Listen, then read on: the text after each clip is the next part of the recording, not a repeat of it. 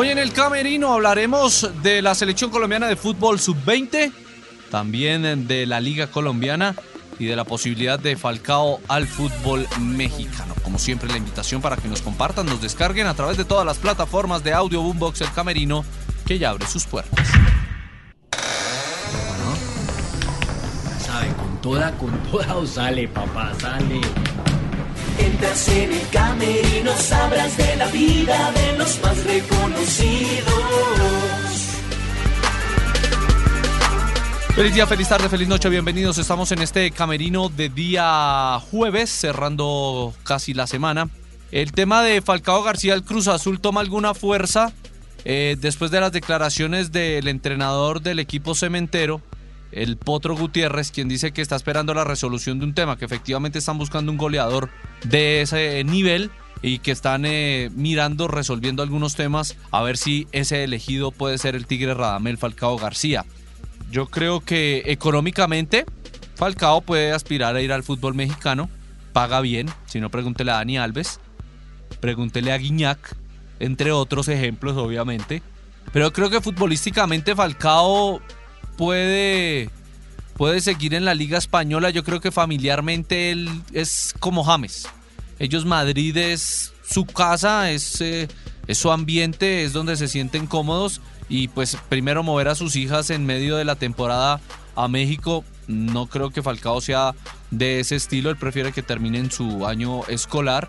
Cruz Azul es un equipo muy popular en México, pero que deportivamente poco y nada ha hecho en los últimos años.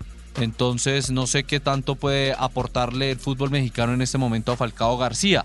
Eh, enfrentar a equipos como San Luis, como Juárez, América, al Real Madrid, Barcelona, Atlético, en fin, de los que puede tener en minutos. Entonces, eh, eh, yo creo que futbolísticamente todavía no le da y creo que familiarmente tampoco le daría el Tigre para trasladarse de Madrid a la Ciudad de México. La selección colombiana de fútbol eh, sub-20 está a un empate de lograr su clasificación al hexagonal final. Viene de menos a más el equipo de Héctor Cárdenas. Contra Paraguay el primer tiempo muy malo, el segundo tiempo muy bueno. Contra Perú fue muy regular por lo bajo todos los 90 minutos, pero ganó. Y contra Brasil tuvo un nivel bastante alto. Creo que la gran baja, no solo goleador como goleador, sino como volante sobre todo, es eh, la de Gustavo Puerta, el capitán, el líder de este equipo en cancha, que se marcó un golazo. Vamos a ver si es Vélez, el hombre del Junior, el que va a ser el encargado de reemplazarlo, pero pero el tema puede ser preocupante en ese sentido porque Puerta es un hombre bastante, bastante importante. Yo creo que también va a cambiar a Caraballo, no lo va a seguir exponiendo, es un pelado de 20 años o menos, es goleador, sí, pero tuvo una noche desastrosa ante eh, la selección de Brasil. Yo la que más le critico es la de le pegado al aire. Usted como goleador, péguele, pero péguele aunque sea mal, pero no al aire. Tuvo una debajo del arco que le pega la canilla y algunos dicen que el césped influyó, estoy de acuerdo.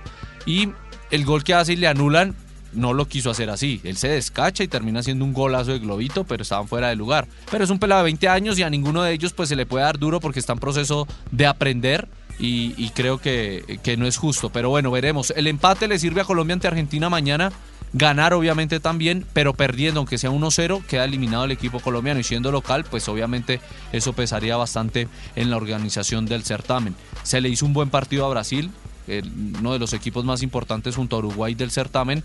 Entonces, eh, vamos a ver qué sucede. La fuerza, la fe puesta en que este equipo pueda lograr su clasificación a la siguiente ronda. A mí me sigue pareciendo y fascinando Castilla, Juan Castilla, el hombre del Houston Dynamo. Es un hombre que va y viene, tres pulmones tiene este muchacho, corre todas, las lucha todas, las suele ganar todas, pero además es muy asociativo, siempre está para apoyar a su compañero, sea desmarcándose o sea para luchar un balón. Y creo que eso es muy importante en el conjunto colombiano. Reitero, me preocupa mucho que no esté puerta ante Argentina, pero es un equipo que futbolísticamente no es más que Colombia, pero que con un gol nos puede causar daño y eliminarnos de nuestro suramericano sub-20. Brasil y Paraguay ya están eh, listos para jugar mañana, pero además para empacar el sábado y venirse a la ciudad de Bogotá. En la Liga Colombiana empató Junior, mereció perder ante Águilas Doradas. Unión Magdalena necesita estos resultados, ganar. Y lo hizo ante el necesita ganarle a estos equipos para seguir eh, manteniendo la ilusión de en el 2024 continuar en primera división. Veremos qué nos dejan los partidos Boyacá Chico ante Alianza, Tolima ante América de Cali y Nacional ante Once Caldas. Se estrenan equipos importantes de renombre y en el tema del Junior el domingo ya es confirmado bajo debutar Juanfer Quintero ya ha recibido la habilitación por parte de la Federación Colombiana de Fútbol. Se cierran las puertas de este camerino.